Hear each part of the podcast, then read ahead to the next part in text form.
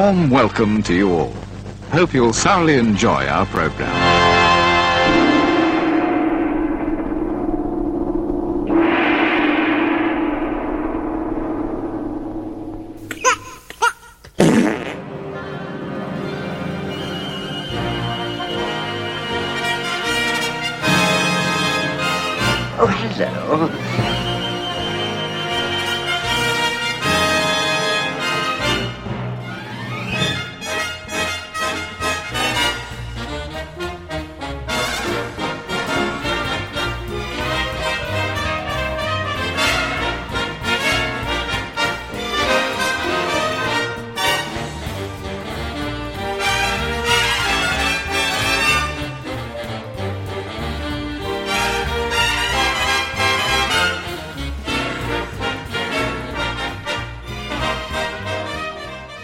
It's Real Britannia, a very British podcast about very British movies with just a hint of professionalism. Good morning, Scott here. With me along for the ride this morning, as per usual, it's Stephen. Good morning, sir. Good morning. It's uh, deja vu kicking in. Um, uh, Oh, the listener won't so- know what that refers to. You've got to well, tell we do them this now. every we do this every week. No, so- no, no. Go on. Give them a peek behind the curtain. Oh, this is this is about the third time we've tried recording this. Um, you or me just garbling Yes. uh, wordage. So we're here now. Ever the professionals. This is yeah. This is the hint of professionalism that the, the uh, audience have come to um, accept. And love. and- yes. to, to begrudgingly accept. And um, happy to be here um, with uh, quite a fine movie, to be honest, and a, another part of our series, as you're Oh. about to going to explain to him. As I've tried explaining previously, the listener will never know. Yeah, it's it's our run up to the kitchen sink, British New Wave, social problem, angry young man series, whatever you want to call it. And we've elected to just have a look at some of the, the precursors to that genre of movie, some of the influences, some of the films that are about the time, and some of the films that came after. It's a big project we're right in the middle of what's described as the social problem movie era. That- Yeah. yeah. We think this this sort of is from mid to late fifties for about eight or nine years. There's a there's a definite trend that British movies are focusing on this type of film. We saw a bit of it in Pool of London to a certain degree last time. Uh, we certainly saw it in It Always Rains on Sunday. And what we're doing here is Violent Playground from 1958. And the reason it's included, and I hope you're going to agree with me, that it's it's the Basil Dearden Michael Relph partnership. And it's highlighting something that was very relevant at the time because it's the rock and roll era, teenage delinquency, and, and some some very bizarre rock and roll sequences that we will talk about. But Violent Playground, first time watch for you. Yes, Does it does it fit in what we're trying to talk about? it absolutely does. Yeah, and you can see, as you just said, there's the progression as the um, the filmmaker, particularly, probably been you know somewhat older, trying to get their heads around this new teenager Yeah. thing, which you know we've got to recognise that previous to sort of the fifties, teenagers exist. didn't really exist. No. And it's, Um, it's sort of a response to things like the Blackboard Jungle as well that were going on over the over the Atlantic. Um, and it wasn't actually Yeah, released in yeah. the US because there were so many of that type of movie being released over there. There just wasn't room for a British version, apparently.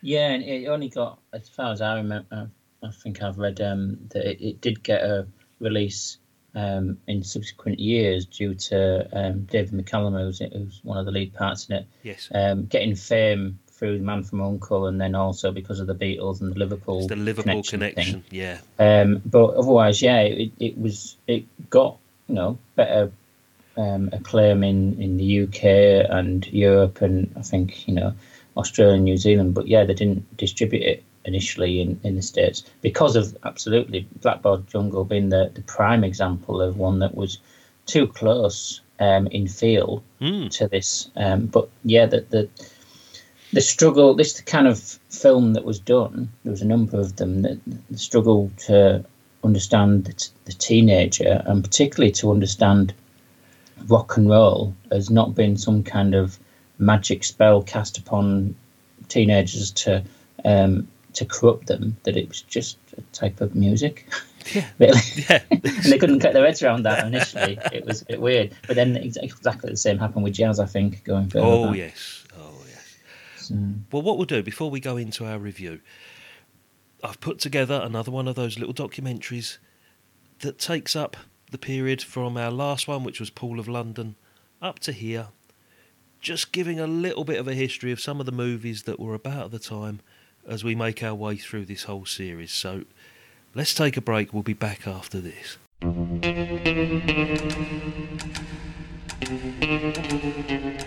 By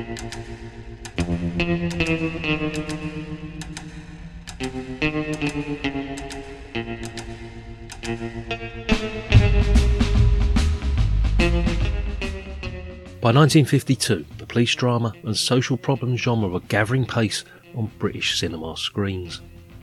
A typical example is The Frightened Man, directed by John Gilling. It starred Dermot Walsh, Barbara Murray, and Charles Victor.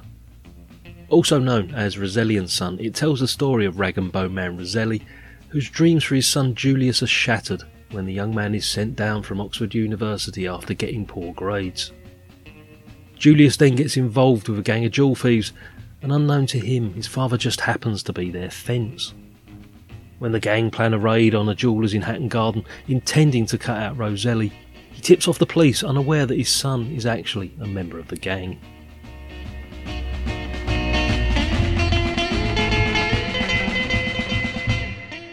Ah, Connie. I'm glad you spotted those vases. I'll have to check up on my source of supply. You will, won't you? Cornelius, a rose hath no sweeter scent than thine. Mr. Roselli, I refuse to stand any more of Mr. Stone's insults. He insult you? Repeatedly. What's he say to insult you? He persists in sniffing me and telling me that I smell nice. I appeal to you. Do I smell nice? No, no, no. You don't smell nice at all. There must be some mistake. There's no mistake, I assure you, Mr. Roselli. And what's more, I feel it my duty to repeat to you my warning against that man. How you mean? I tell you he's a crook. Oh, no, no, no. I expect no. you'll think I'm prejudiced, but I've seen him in the company of some pretty low characters. And I'm perfectly certain he trades with them. No, no, you are quite wrong about the vases. He explained to me. Alec, I have known for many years. He is no crook, believe me. You think nice things about everybody, Mr. Roselli. Sure, I do. Everybody's nice. You are nice. You don't smell nice, but you, you smell all right.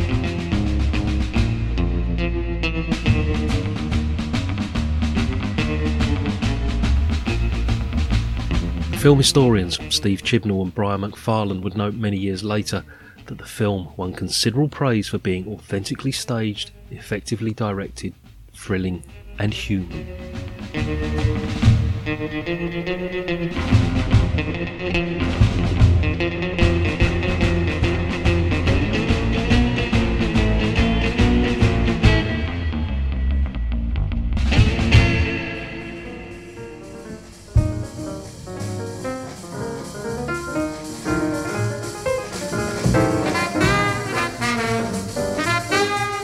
Cosh Boy, also known as the Slasher or the Tough Guy, holds the distinctive honour of being the first of the social problem movies to receive the new X certificate in 1953.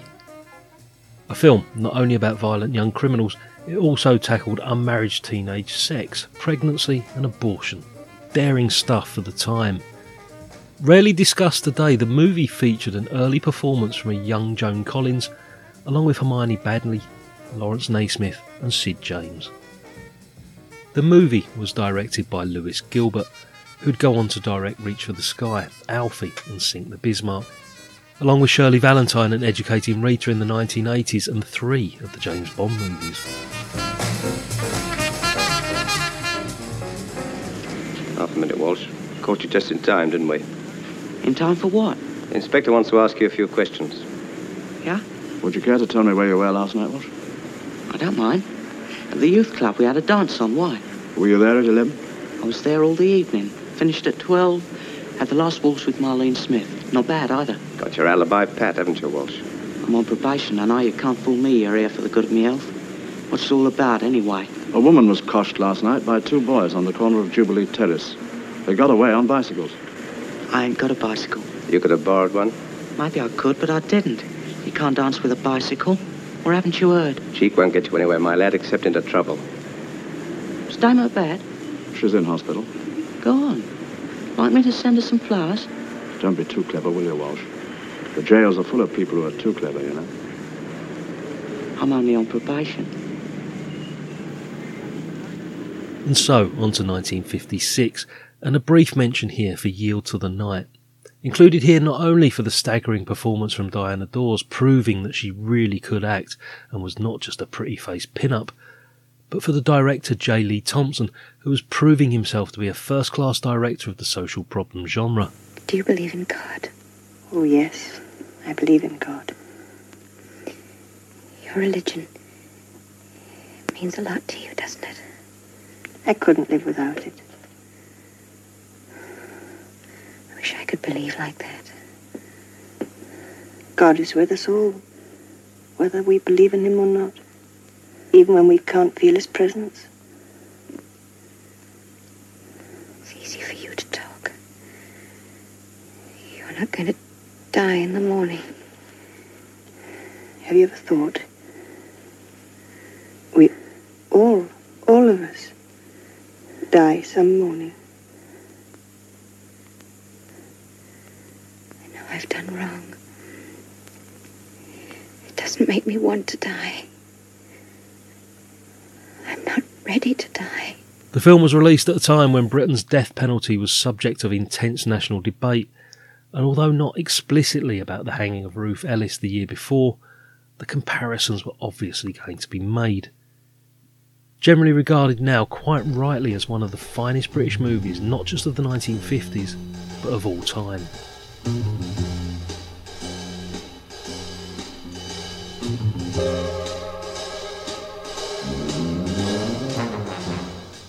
Two years later, Diana Dors would appear in another movie that can now almost be viewed as a tacky but fascinating piece of 1950s sexploitation.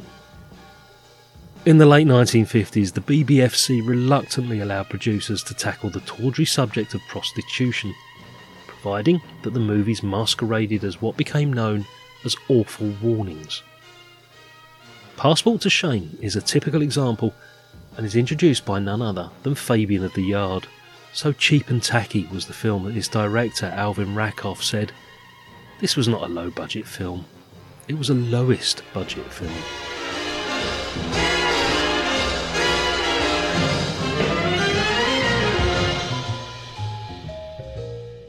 I'm hungry.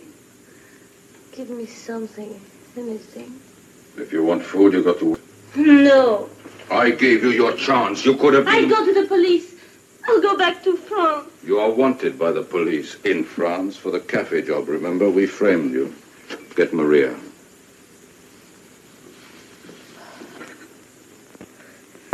I won't do it. I don't care if you kill me. I won't. I won't. I won't.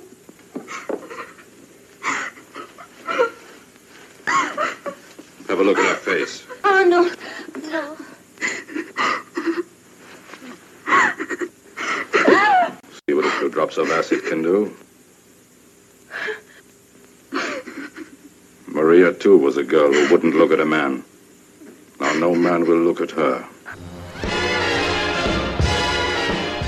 Personally, I quite like the movie, not necessarily for the script or the subject matter, but for the introduction of new talent on and off the screen. There's an uncredited appearance from Michael Caine as a bridegroom, Jackie Collins as one of the prostitutes, Blink and you'll miss Joan Sims as a telephone operator, and behind the scenes there's Nick Roeg, later to find fame as director of The Man Who Fell to Earth, Don't Look Now and Walkabout, as camera operator. Throw in Herbert Lom as the vicious gangster Nick Biaggi, and the marvellous Eddie Constantine, who'd appear 20 years later in The Long Good Friday, a far superior example of the seamier side of London gangland life.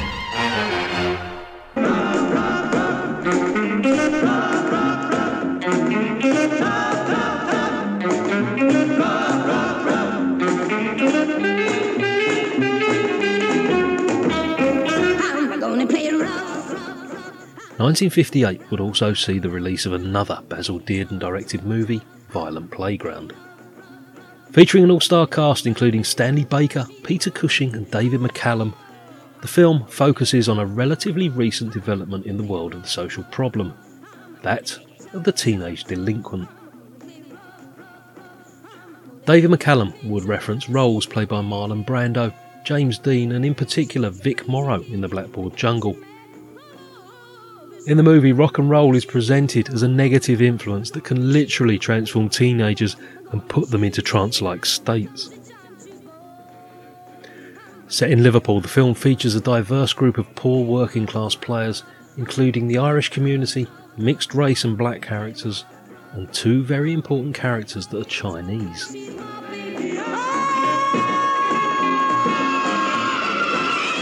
I'm looking for a volunteer. Sir? You are that volunteer. Yes, sir. Well, that's settled. You start today.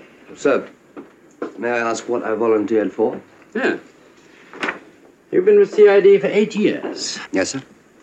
Burglary, criminal assault, cinema murder, dope. Well, it's not me that's done those things. Not a bad record, Sergeant. Not at all bad. Thank you very much, sir. You know Sergeant Turnbull? Crime prevention, yes, sir. He's sick. Juvenile liaison, sir. Juvenile liaison. The care of the young, Sergeant. No longer will you be trying to lock people up. You'll be trying to prevent children from being locked up. Me, sir? L- looking after kids?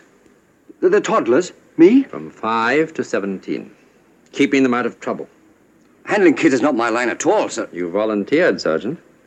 Oh, no, sir, about this firefly. Forget your fires, and your crooks, and your murderers. And spend your time seeing that the children of this city grow up a little less antisocial than some of their elders. Sir, I know, I know it's important, but well, I don't even like kids.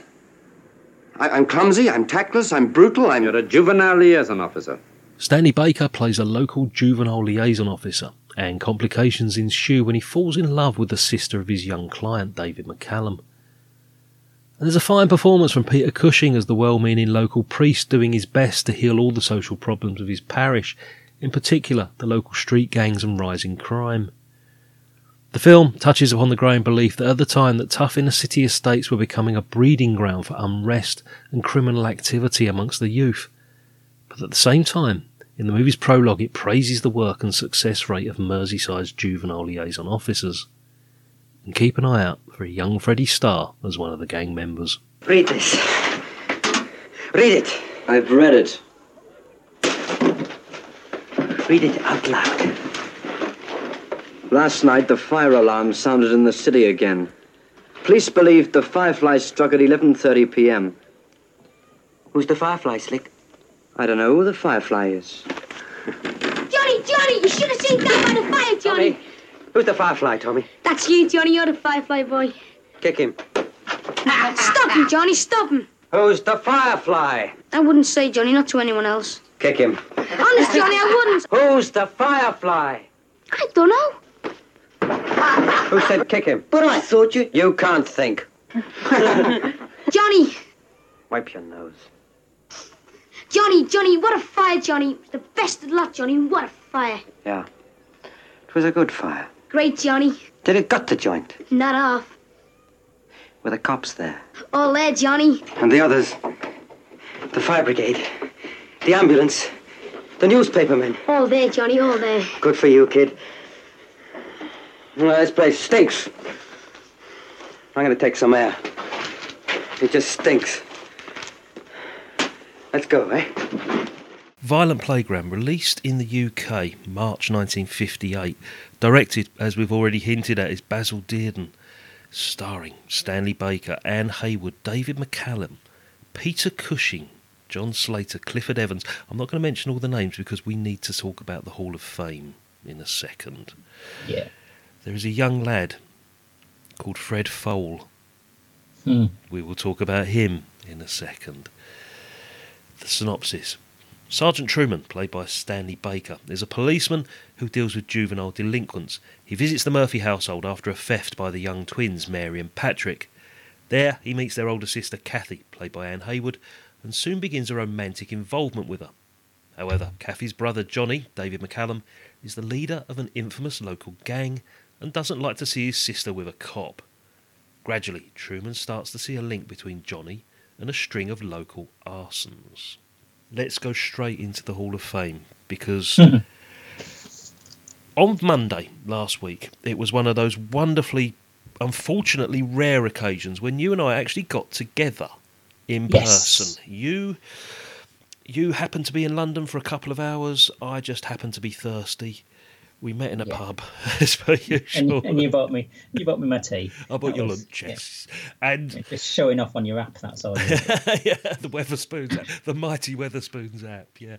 Um, and I was sitting chatting with you, usually about the podcast, as it always goes back to whenever we meet up. You know, we can't stop talking about movies and podcasting and stuff.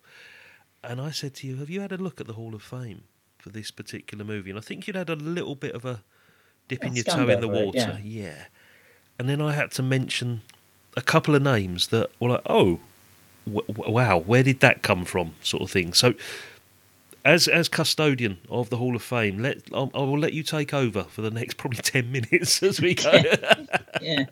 Um, well, one of- one of the things that did come out of the conversation was that there was somebody who's um, I was aware that had, um, was making an impact upon the um, Hall of Fame, yeah, but I didn't realise to what extent. I I thought he was at the sort of two stage, two appearances, stage, but appearances, in yeah. actual fact he's at six, um, which was a, a bit of a revelation to find out. Actually, this Um, makes it seven. So This makes it, it? seven. Yeah, let's see Yeah. what see what you've got for this particular gentleman. Yeah, So, um, well, I've got down. I've I must have missed one then because I've only got six listed down for him. I've got Violent Playground, obviously. I've got Yep. Night to Remember. Yep. Uh, Bunny Lake is missing, Yep. which we've done recently. The Reckoning. Yep. Ten Rillington Place. Yep. And Sweeney. Okay, I've also got him in Please Sir the movie, Please Sir the movie. uncredited, Right. uh, uh, as most of these are. Yes, and that's th- that was uh, I think why he, he sort of escaped a bit of notice on it.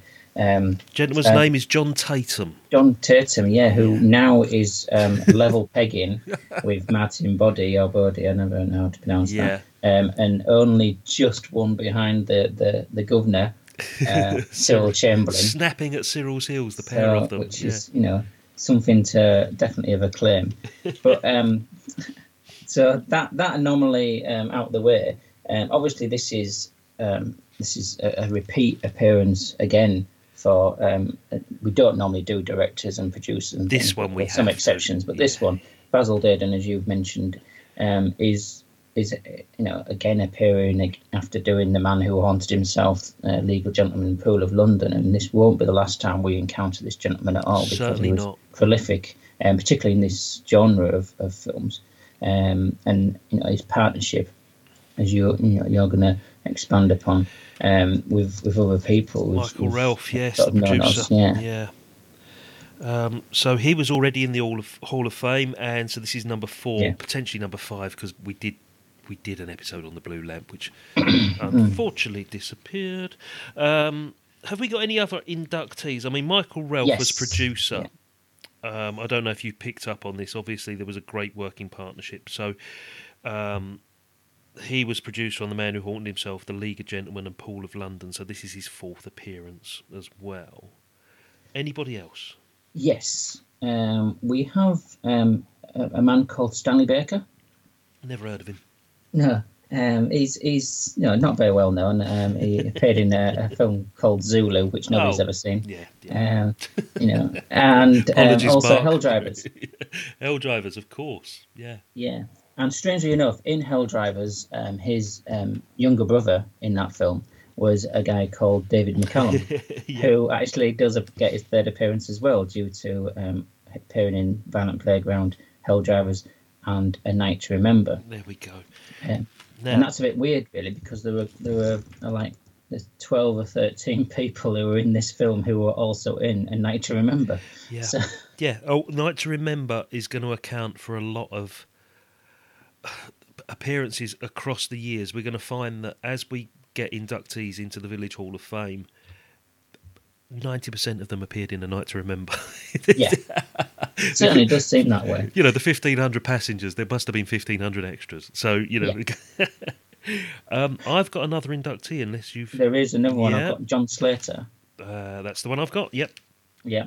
Violent Playground, It Always Rains on a Sunday, and Passport to Pimlico. Plays Sergeant Um, Walker in this movie. So yeah, there are there are two of them that have got um, that have built upon the Mordy appearing in the um, Village Hall of Fame as well. Mhm. Um, Stratford Johns, He's in already, isn't he? I he's, believe. he's already in, so this is his fourth appearance. Yep. And um, a guy called Jack Sharp, um, this is his fifth appearance. I think I missed So Jack Sharp. He's he's snapping at the heels of Wow. uh, what was Mr. well. Sharp in then? 'Cause I think I missed Uh, him. Violent Night to Remember, obviously. Yeah. goes without, without saying. Heavens Above.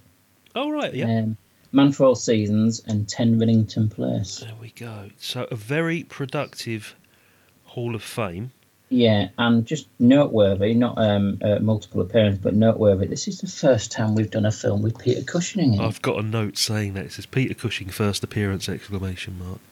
And also noteworthy, just to, to sort of point out that obviously previously in um, Hell Drivers there was um, Stanley Baker and Yeah. David Callum playing brothers. Yeah. Um, you know that sibling connection going on there. But we've actually got in in this film the the two um, Chinese actors. Yes. Um, Michael Chow and Tsai Chin Yeah. um, playing Alexander and Primrose, who um, are prolific in, in film, um, but they're actually real life brother and sister, as well as brother Oh, and sister in the that. film. And he's still acting. He's still active. Now. They both are actually. Are they? yeah. Wow. I mean, she's she's noted for being the first um, Asian Bond girl. Um, Oh. and, and she's appeared in two Bond films. In fact, Must She be you only in- live twice. She was she was um, more recently in um, oh which one uh, Casino Royale I think she appeared in as well. So she's been in two Bond films. Is she? I think Bonds. she's the lady at the um, the casino that's got the Komodo dragons in it. Is that Casino Royale? well, yeah, could be. Wow. Um, oh, so yeah, so um, and as you say, that this is also notable for being the first screen appearance of um, the the man Fred, Fred Fowell. Fowell. yeah, um, who who went on to um, more notoriety Yes. um, as Freddie Starr. He was indeed. Um, and in, in fact, is the only person in this entire film that does have a Scouse accent, despite it being set in Liverpool. Exactly. That we'll have to pick up on this as well because I was talking to Anthony from the superb Glass Onion podcast, the John Lennon podcast that I appeared on.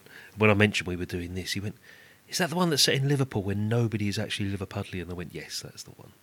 It's it's quite remarkable, and- Yeah, and a lot he's of it. the exception to the rule. He is- is. He is. Whereas the rest of them, yeah.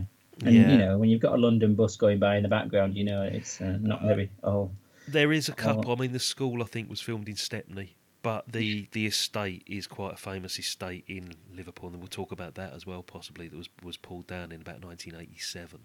yeah. Um, Peter Cushing, possibly the reason we haven't done many Peter or any Peter Cushing movies is because we're avoiding the Hammer stuff because we're coming up with a project relating to Hammer films. Absolutely, yeah. So that's probably why he hasn't appeared. This is also the same year that he makes his first appearance as Van Helsing. So it's around about that sort of period anyway. Notable appearances in here that are, that are probably not going to trouble the Hall of Fame in you know in any short period of time. George Cooper, who plays the chief inspector, Yeah. probably most famous as Mr. Griffiths, the caretaker in Grange Hill. Yeah, yeah, Yeah. from Leeds, that fella. Is yeah. he? There we go. And who else was there? I noticed that was quite famous. There's a young Melvin Hayes, Yes, who is also uncredited, but he does actually get a speaking part. it does. Yeah, amazing. I don't know why I Yeah. wasn't credited with it. I don't... Yeah, the page boy at the hotel is a very young Jeremy Bulloch. Yes, he's been uh, Night to Remember as well. Yeah, what a surprise! um, and apart from that, I mean, Meg, who is Bernie Swanson, we're going to see her because she goes on to appear in Carry On Cabby and Look Back in Anger when we finally get to the actual kitchen sink stuff. So yeah. There's about eleven people who were, who were on their second appearance due to this film. So you were right about it being being one that was going to um, boost the Hall of Fame. Yeah, yeah, we need to go through our, our massive spreadsheet and, and update, I think, because Mm. it's getting out of hand, isn't it? but it's good. It's good. Yes, It's- it's throwing up surprises. It's good to recognise these people who could be mistaken for being just um, sort of lesser mortals, bit part players, but in actual fact, fact were the, the stalwarts of British cinema and um, you know us recognizing them is probably not as much as they deserve, but at least it's better than nothing. Yeah. Let me go back then. Let me talk about you hinted at this just a second ago about this partnership between Basil Dearden and Michael Relph. We've said many times before Basil Dearden and the unsung hero of, of British cinema, and died quite tragically at a young age in a car crash, I believe, just Yeah. not long after, surprisingly, The Man Who Haunted Himself, which is the, the focal point of that story. Let me just run very quickly through this, this little list that I've drawn up. It's, let's call it the Dearden Relph social problem series, for want of a better phrase. Okay. Go back to 1947. There was a movie called Frieda. Okay. I think it's one of the social problem ones because it's just post war and it's to do with an RAF officer who returns with his new bride who happens to be German. Mm. So you can see the conflict and, and the sort of social issues that are going to go on with that one. 50, The Blue Lamp, obviously, famously Dirk Bogarde, Jack Warner, police procedural, that sort of thing. We should review that sometime. We should yeah. review that again, yes. in 52, they made a movie called I Believe in You, which was about parole officers. Okay, so, you know, the criminal side of things, but from a different angle. 52, The Gentle Gunman. It's about an IRA man who's in London, who's sort of having a bit of sort of social turmoil and questioning his views and, and why he's doing what he does, you know. Violent Playground, 58. Next year, and we will be reviewing this very soon, Sapphire. Yes. Racial problems and Earl Cameron and all of that business. As we go into the 60s, they worked together on a film called Victim, quite famously. It was Dirk Bogarde again. It's the story about the blackmail about a homosexual, you know, still illegal at this time in the UK, so it's probably one of their best, actually, is Victim. 1962, All Night Long. This one's a bit quirky. It's, a, it's an updating of Othello set in a jazz club with Patrick McGoohan amongst other people, and it's, it's sort of like the swinging jazz era of them telling the Othello story.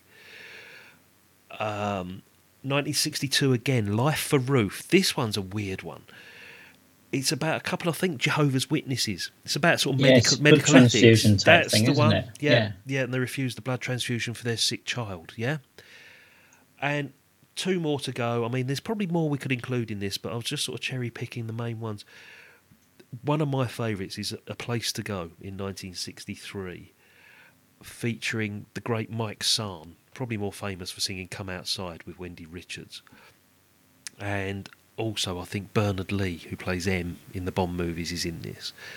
And it's about a typical London family getting caught up in a robbery, trying to get out of the, the rut that they find themselves in. And Bernard Lee, who's worked on the docks or something all his life, or a factory worker, I think it is, decides to give it all up and become a street entertainer as a as a strong man. It's quite Right. bizarre. It's quite bizarre, but there's and it's one of the more quirky ones because there's a lot of songs in it. Gives Mike Sarne a chance to sing, you know. Uh, and finally, 63. I mean, this this is dating back to 1947, right up to 1963. This partnership that I've sort of picked upon. Yeah. Uh, the Mind Benders. It's, it's it's a bit of a weird one again. It's to do with like scientific experimentation and mental conditioning. It's something we will pick up on at some point. But the Dearden Relph partnership. Some of those in, instantly. I mean, you recognise Sapphire, you recognise Violent Playground and Victim and the Blue Lamp. Um, it's not mentioned as much as it should be. No, no. I mean, it, you know, probably recognised for things like League Gentlemen and, and stuff like that. Yeah. But there was, this- there was so many others in there. Um, you know that the smallest show on earth. I mean, was you know quite a Oh, I love that um, oddity as well, which is one that you know again was you know do that film and that has an avalanche of people in it that go into Hall of Fame. Um, but yeah, the the you know the the the way in which they impacted um, cinema the, the, as a pairing Mm. um, as well as individuals is is massively overlooked. I think We're not And- saying they're Powell and Pressburger, but they're certainly No. up there. absolutely, and you know there there was other things that they were doing when they you know it wasn't just um, as producer and director. There was other thing involvement they had in other films. Mm. Um, I think they used to Uh, and- alternate these social problem ones with a comedy, like yes, um, Smallest Show on Earth, perhaps. You know, they they didn't just focus Mm-hmm. on this particular genre. They were quite. eclectic. You know, they were they were Yeah, willing Green to. Man as well, the Green? Man is that the Alastair Sim one, isn't it? Yeah, yeah, yeah. So, again, why why are these guys not mentioned in, in the same breath as Powell and Pressburger and even the It's- early Hitchcocks and things? You know, they're very It's important. difficult to say, really. I mean, I think that you know, it, it, I think that because, especially the the social um, issue dramas and things, they didn't have the same um, cachet as, as the Hitchcockian sort of Yeah. fillers and, and stuff. I think it was quite easy for them to to not be labelled the same way. I mean, Hitchcock, although he, he did venture into into comedy um, briefly, Yeah. um, didn't go particularly well. But um, it's um. Smith, wasn't it? That was quite light-hearted, wasn't it? yeah. Uh, but you know, he he had that had built a, a reputation around himself for, and got recognised for being doing a particular type of film, really. Whereas these, because they jumped around, like we've just pointed out, um, they they weren't pigeonholed, and therefore they didn't get the recognition for being associated with a certain type of film, and that might have affected the recognition that they um, deserved. But um, certainly, you know, the the body of work supports um, them being recognised, um, and I do hope that the professional bodies, you know, of, of out there have have given them some kind of recognition, and even in retrospect. Let's focus on this particular movie, Violent Playground. First time watch for you? Was yes, I think Um, I'd seen it, but can't remember it, so it was more like a first time watch for me. Um, give us your general feelings first of all. I always ask you this: loved it, hated it, yeah, whatever. Oh, oh yes, definitely liked it. Excellent, yeah, there was, you know, there was, uh, a, as, as we said, there's a few bits you go, "Oh, that's that's not that's not a Liverpool accent, and all this kind of- but but the, the the thrust of it was, you know, it was it, it was very much a film that was um, okay. It was of its time in the fact that it was um, earnestly trying to address these social issues, but with a certain amount of misunderstanding to um, the the real problem that there was. And I mean, you know, it was seemed quite flippant in certain parts where it was just um, throwaway, noticing that the the mother and father were both in the in the family, and therefore that was the reason for all their ills, and it, it, that was it. Yeah. It wasn't. It wasn't the mass poverty. No. things that was the problem. Uh, but the way it was approached, I mean, it could have been very, very much more um, a stereotypical, predictable um, run through of um, even with the, the storyline that you've put into the synopsis. But it, it does actually develop into more than that, and actually stops being just just a social Well, um, yeah. issue drama into being more of a crime thriller as well. It I know becomes they did, they they did that. Did, did Bradley Gladen? Um, they they um, they sort of mixed up not just the, the social drama bit, but with the crime element in there, and that was you know lifts it out of just being a um, a one trick pony, as it were. But um, both the, the the tricks that it, this pony has were, were fascinating in, in my opinion. The last 15 minutes is a completely different beast from what we get at the beginning. It is, yeah, yeah. I'm not going to go through scene by scene on this because I'd like people who haven't seen this to try and discover this for themselves. Because I was more than pleasantly surprised. Now, I usually give my rating towards the end of this, and I really wanted to give this a five star rating. I was edge of the seat throughout this. Um, Stanley Baker the more I see of Stanley Baker, the more admiration for that man. It's, it's evident, you know. I mean, I'm just researching the making of Zulu for our sister podcast, Rainbow Valley, at the moment. And I've managed to track down a copy of a biography that's been out of print, you know, just trying to get as much background into this guy as I can. And we loved him in Hell Drivers. You know, we've always liked him in Zulu. It's nice to see another Stanley Baker film that we haven't seen, to be honest. Yes, yeah. And I don't know. I think this is more the sort of thing that people will associate Stanley Baker with is either a cop or, or some sort of official like this or some sort of law enforcement. And, and the basic plot is it all starts off there's a string of arsons going on in the centre of Liverpool. by somebody they're referring to as the Firefly. There's been about five or six buildings and things set on fire. Stanley Baker being one of the detectives, you know, he's he's in charge of sort of sorting out this case, but then gets a call from his superior to say that he's been taken off detective duties to be pushed towards. Now, what is the actual department? Is it the Youth Prevention something or other? I can't remember what they call it's, it. It's the um, the the juvenile outreach or something He's like a, that. he's a juvenile liaison officer, isn't he? I think is what he becomes. And this is actually based on a real Well, in program. Liverpool, the, Yeah. this was where it was trialled, which is maybe why this film was set there. I think the, they took the opportunity to pick up on this was something that wasn't being done elsewhere in the country. It was being done in Liverpool with some um, some success, Yeah, um, and obviously they saw an opportunity to do a film, you know, tie in with that because it was particularly with the whole teenager um, sort of new phenomenon, if I can say the word, I can't, um, not today. Um, but that, but the, that absolutely was a real thing, um, and obviously in some respects that's been rolled out uh, elsewhere in the country and elsewhere in the world. But it was uh, quite a new its thing, origins in? Liverpool, yeah. And the premise is to to get the kids before they become hardened criminals, because I think they say, you know, in the script that they're going to start off stealing a bottle of milk, then it will become a car, then it will become something else, it'll become armed robbery. So you've got to get these kids as they're stealing the bottles of milk, basically. And so we've got this this arson plot line ticking away in the background, but then his first job is to inter- his first job as juvenile liaison officer is to intercept these two Irish twins, probably about seven eight years old at the very most. Uh, shoplifting. They've got a quite quite a good little scam going on. That that that was quite clever. The thing with the cornflakes at the beginning. Yes, absolutely. Yeah, it's yeah. hardened criminals, the pair of them at the age of eight. And he, he genuinely starts to take an interest. It doesn't take long because at first you think, oh, he's going to be this, because he's this tough um, detective in a previous life. He's now been forced to, to do something he doesn't particularly want to do.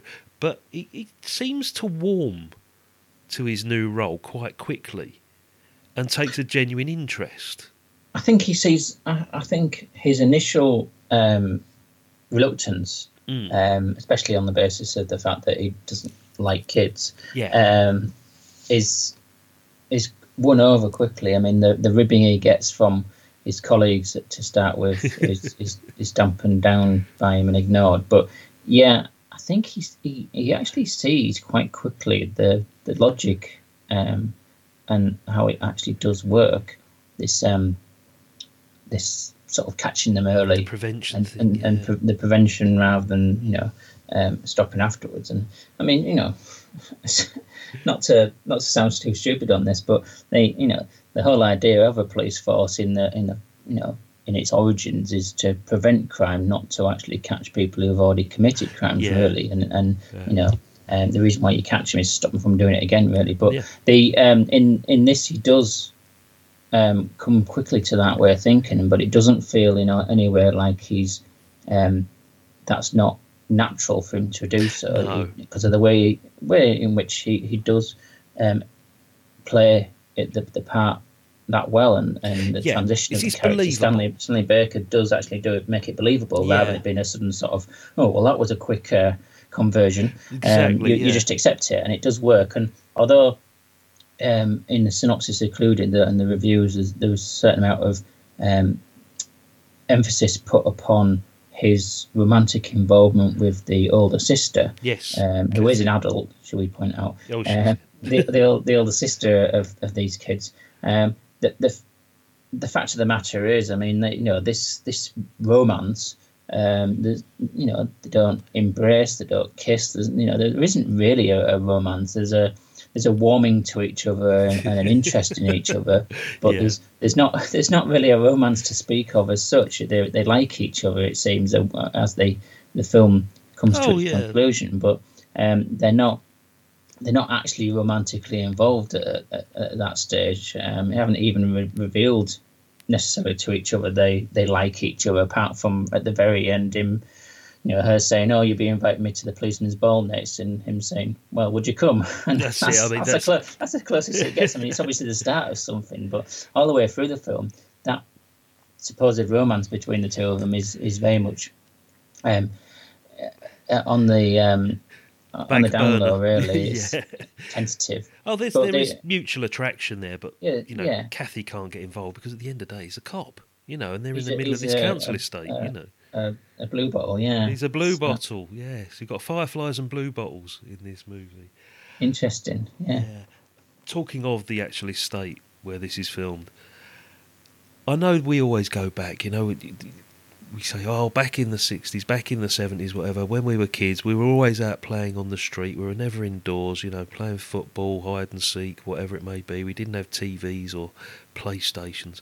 I've never seen so many children in one open space at any one particular time as that courtyard in the um, council estate. Yeah, it's it's it's interesting because um, a friend of mine um, who no longer lives in Liverpool, but um, not quite what not quite that era, maybe ten years later. Yeah. Um, she um, grew up in Liverpool and, and moved away in her, in her teens, and um, I was actually over in Liverpool with with her for a, group of us for a meeting. It happened to be just a couple of streets away from where she'd grown up, and it'd been this kind of um, open.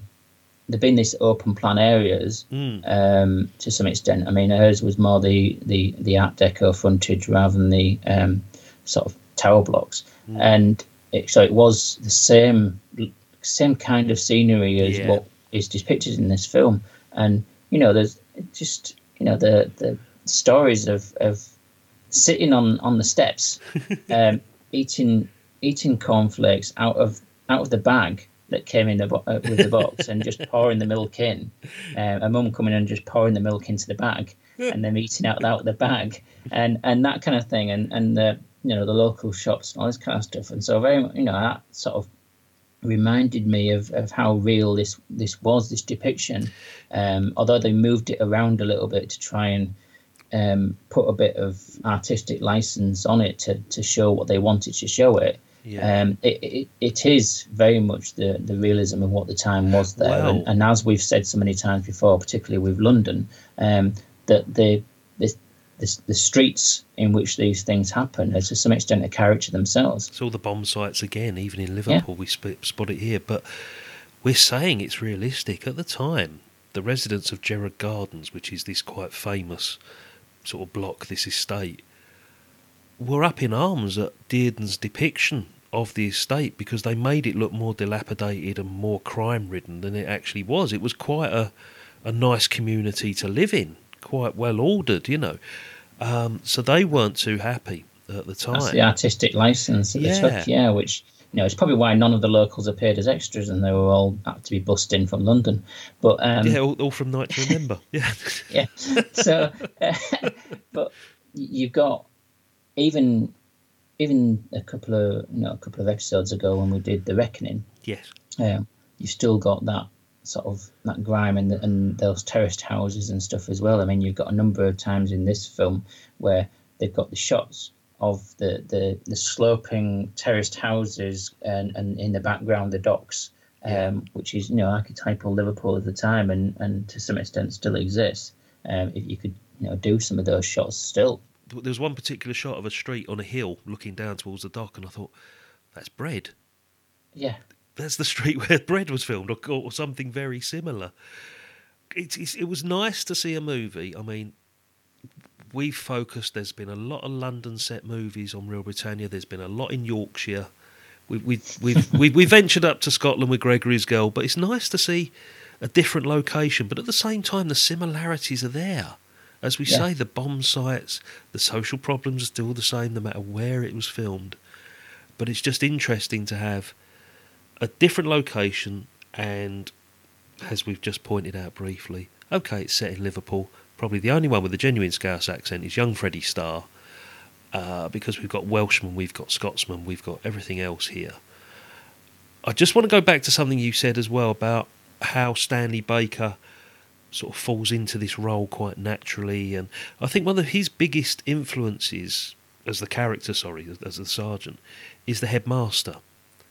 once he meets Mr. Evans, who's known as Heaven, I believe, and and witnesses his enthusiasm for the children, I think that convinces Stanley Baker that okay, these kids aren't lost causes. There is some genuine work being done in this community.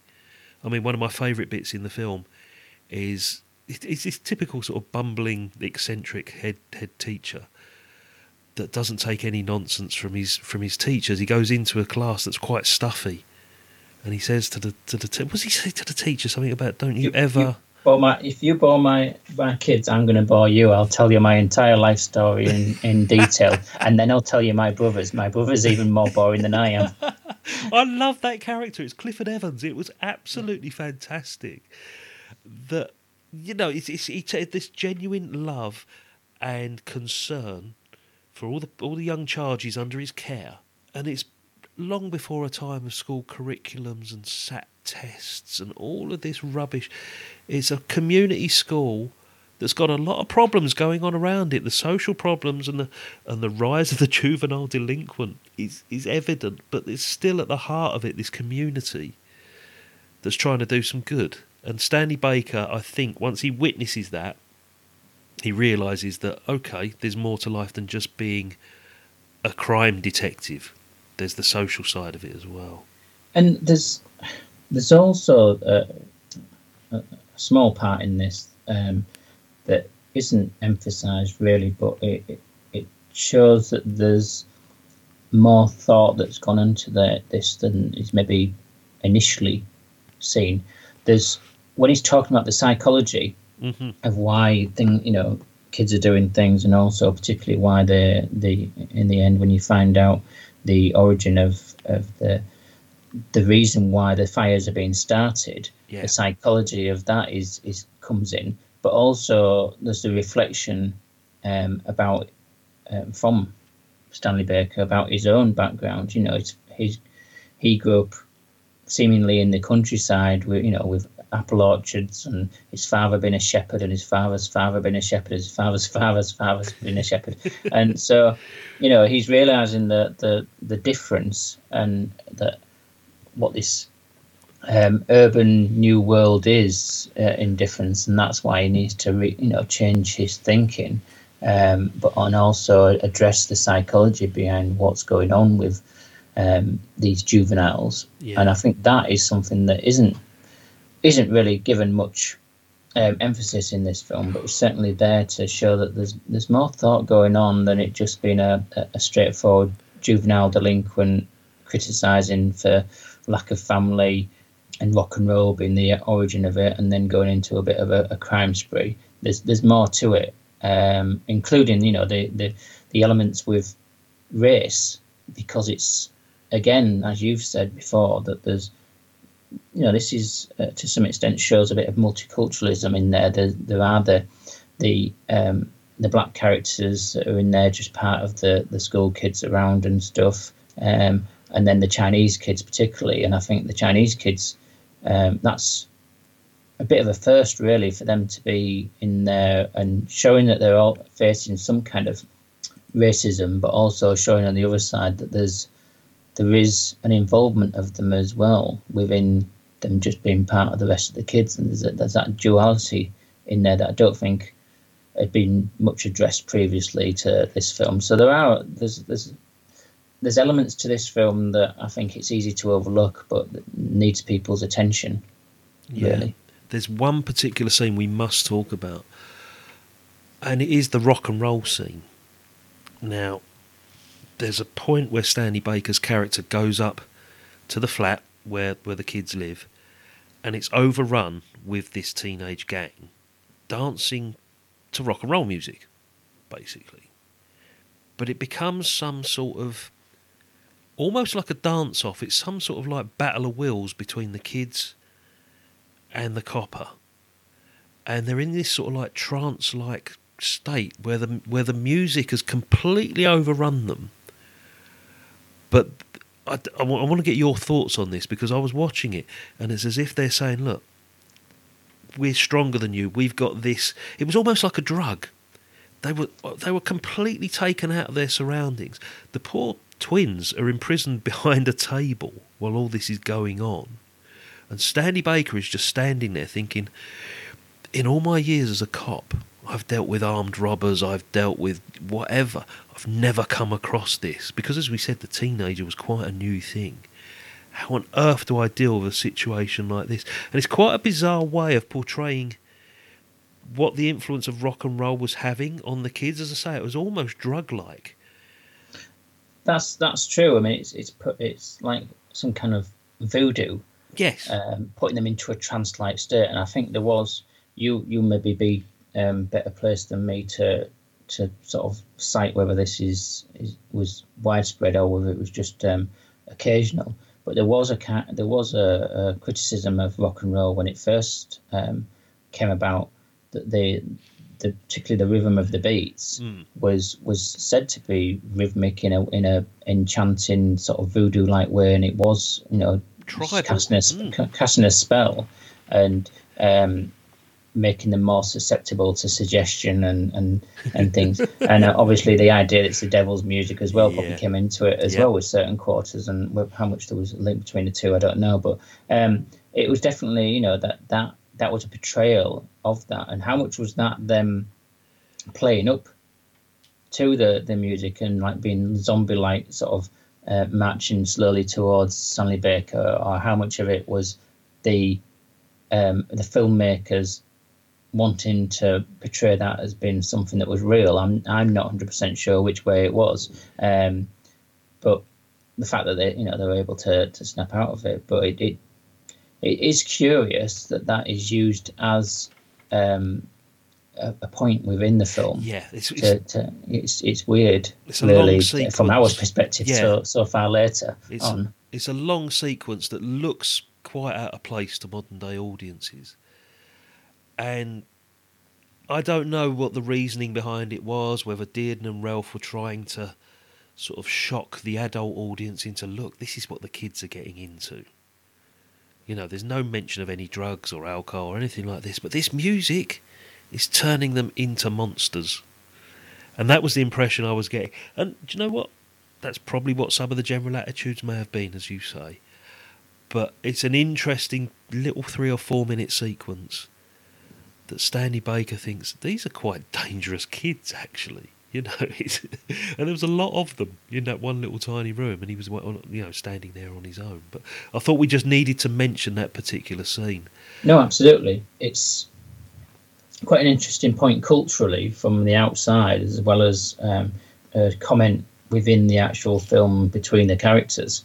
Um, you know, it's it's showing that the David McCallum character Johnny, um, his his backing and his his position as sort of the leader of a, of a, of a group that will um, blindly follow him almost, and um, you know that Stanley Baker having to reassess his position as an authoritarian, and that he can't just go in there and tell people what to do. He's got to um, got to work with these and, and get them on side rather than just you know push back against them um, in opposition. So I think there's there's a number of elements to that scene, um, although it does feel a bit bit weird to us in Yeah. in retrospect so far from the actual um, attitude towards rock and roll. Yeah, and I, I like the fact that okay, this is Britain's answer to Blackboard Jungle.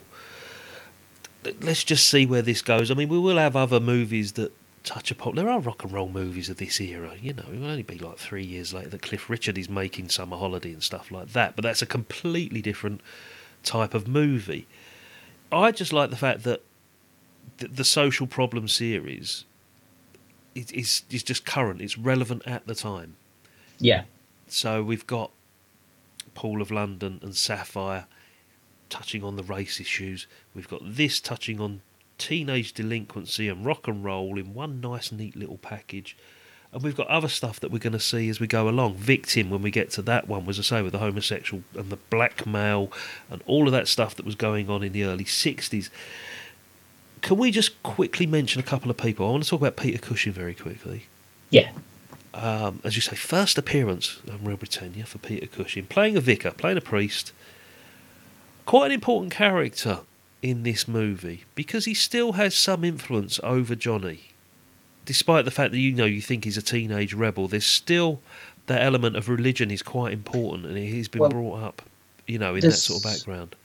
Yeah, there's the um, element where he he's obviously had a previous um, sort of almost confessional relationship with the priest, um, go you know going back a number of years, and although they might have drifted um, apart in that sense, there's that thing still binding them together in a in a kind of relationship of trust. Yeah, and and that gives the, the priest a bit more of a, an angle to be able to reach out to to Johnny, um, you know, considering what's going on in in the film, and I think that's why it's quite an understated character and quite an understated performance as well, but it is important and and I think it needs to be played in that way, so he does it exactly right. But I think it's it's it's a delicate position within the film to actually provide that influence and provide that insight into the characters, including Stanley Baker himself. I think that's uh,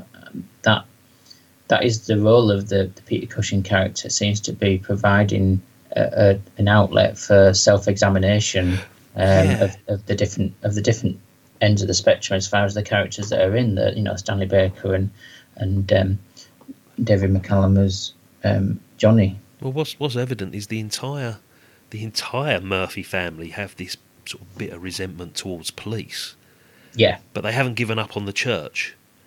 So much so that at one point David McCallum almost, as you say, makes a confessional to the priest, and it's only the appearance of Stanley Baker that prevents it actually coming out.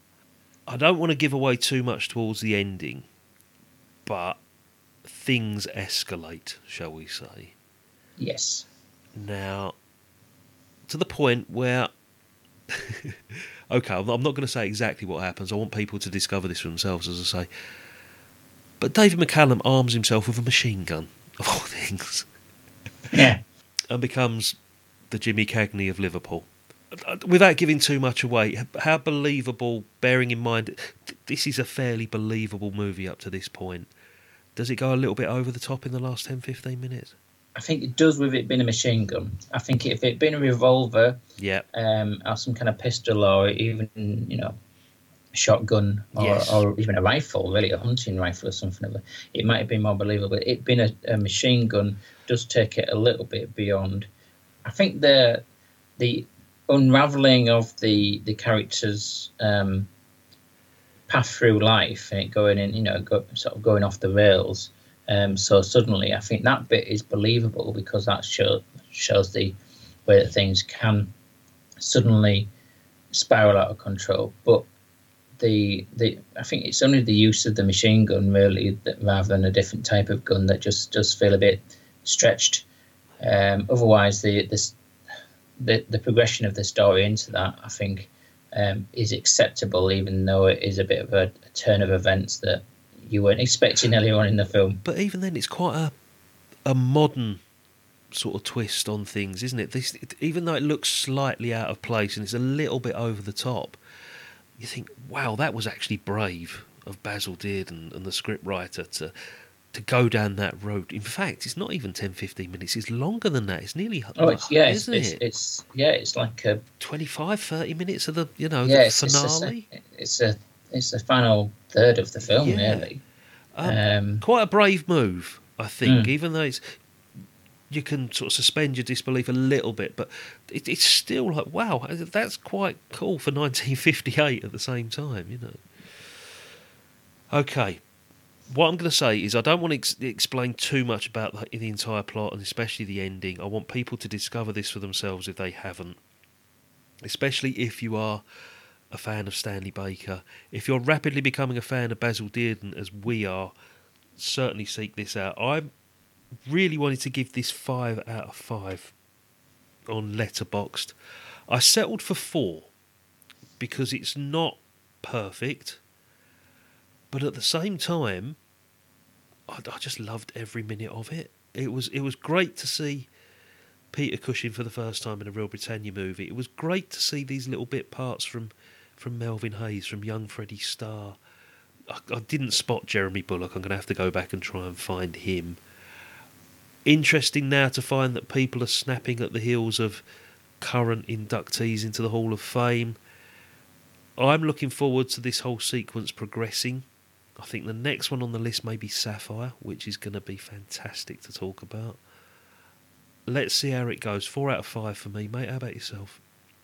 Yeah, uh, uh my rating system. Yeah, the I don't think there's any need to go out and see it on the big screen, but with the caveat that there's some people that probably would find it difficult to to watch a black and white film, His social realism. Um, that's their loss. Um, but the uh, for everybody else, I think that this this film um, has more to it than than you would expect. Oh yeah, has more, more, has more entertainment to it. I mean, there's some quite good bits of dialogue in it that uh, that you wouldn't expect from something that is sold as a gritty sort of you know social realism kitchen sink yes. um, and crime thriller from the 50s. So I think people should should make an attempt to overcome that and and and look for it. If you know, even if it's just taking the opportunity when it appears on Talking Pictures TV, because um, yes, it has an importance in in our view as far as the history of British cinema, but I think it also still has something to say about sort of the the world we live in. I think, um, and so it's worth people taking the opportunity to watch um, when they can. Yeah, I, I, think it's not the best, and we will find this out as we go along of the the Dearden and Relph collaborations. No. Um, I think Victim is probably the most accomplished out of all of them, but I've got a soft spot, as I say, for a place to go. And some of the others, Sapphire, Sapphire is absolutely fantastic. Yeah. yeah. But it is, I think, sort of quite sincere in what it's trying to set out to do.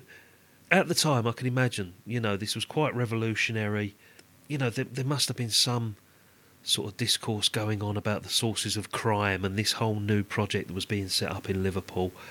And also, this is why it's part of the the social problem, the angry young man sort of thing. Social environment and just trying to sustain something through education, through investment and housing and all that that was going on post war is a perfect inclusion into the run up to what we're trying to do with the social problem movies and the, and the British New Wave. Yeah, absolutely. Okay. Let's leave it at that for now. Please, anybody, if you haven't seen it, seek it out. We'll be back in a minute. It's your choice for the next show. We'll be back after this.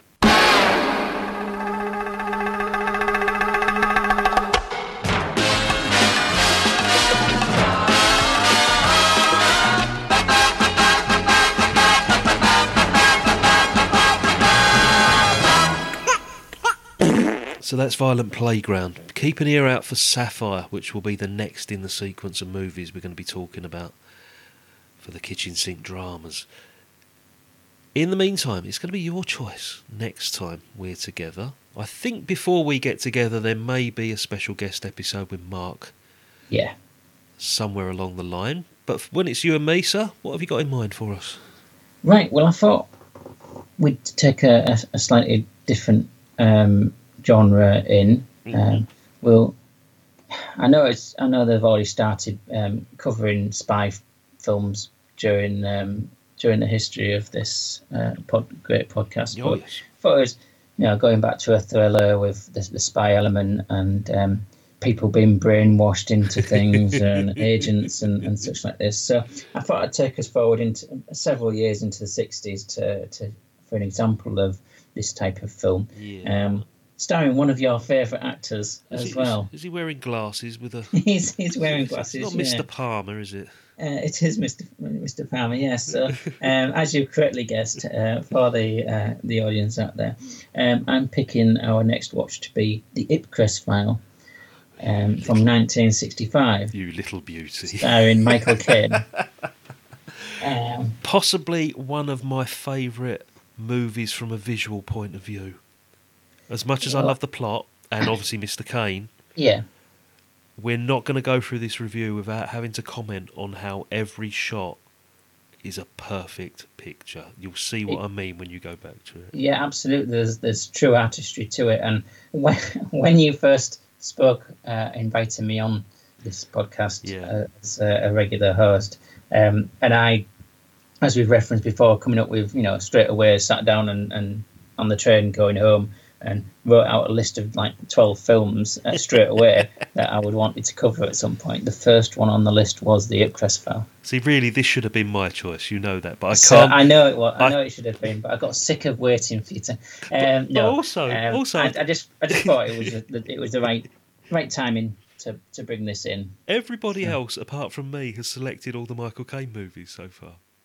Well, yeah, I've done uh, at least. Uh, at You least did Little Voice. Little voice, yeah, Listener request for Sleuth. yeah. What else has he been in that we've done? Uh, Man Who Would Be King was your choice. Yeah, that was mine as well. Yeah, One of my favourite actors, and I've not chosen a single movie. Oh, this is good. Isn't it got um, Nigel Bruce from Zulu's in this as well, isn't he? And um, no, sorry, Nigel Green's in there, isn't he? Nigel oh, Green, yeah. Gordon Uh, Jackson. and, yeah. and Gordon Jackson, yeah. Do you know what? We're going to be recording a couple of weeks' time. I could probably watch this about three or four times in the meantime. I'm going to say you're probably going to watch it later today, and then you'll watch it again closer to the broadcast. Any excuse for me to watch that movie. I've been hanging on and hanging on. Oh, I- I could talk about it now. It's fine. Just go for it, yeah. marvelous, marvelous choice. One of the highlights that will be in in our run so far. Stephen, thank you for taking part in, you know, the British New Wave series again. So, lots more goodies to come. Lots more Basil Absolutely, Dearden. yeah. You know, lots more interesting social problem stuff. Looking forward to the Ipcress file. Thank you for being here today, mate. I'll see you very soon. It's my pleasure. Take care. Cheers, Maddie. Bye bye. Shah. A positive Shah.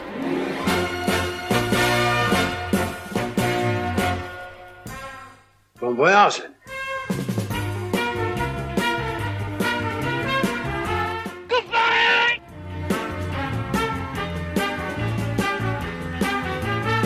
Good luck. Thank you.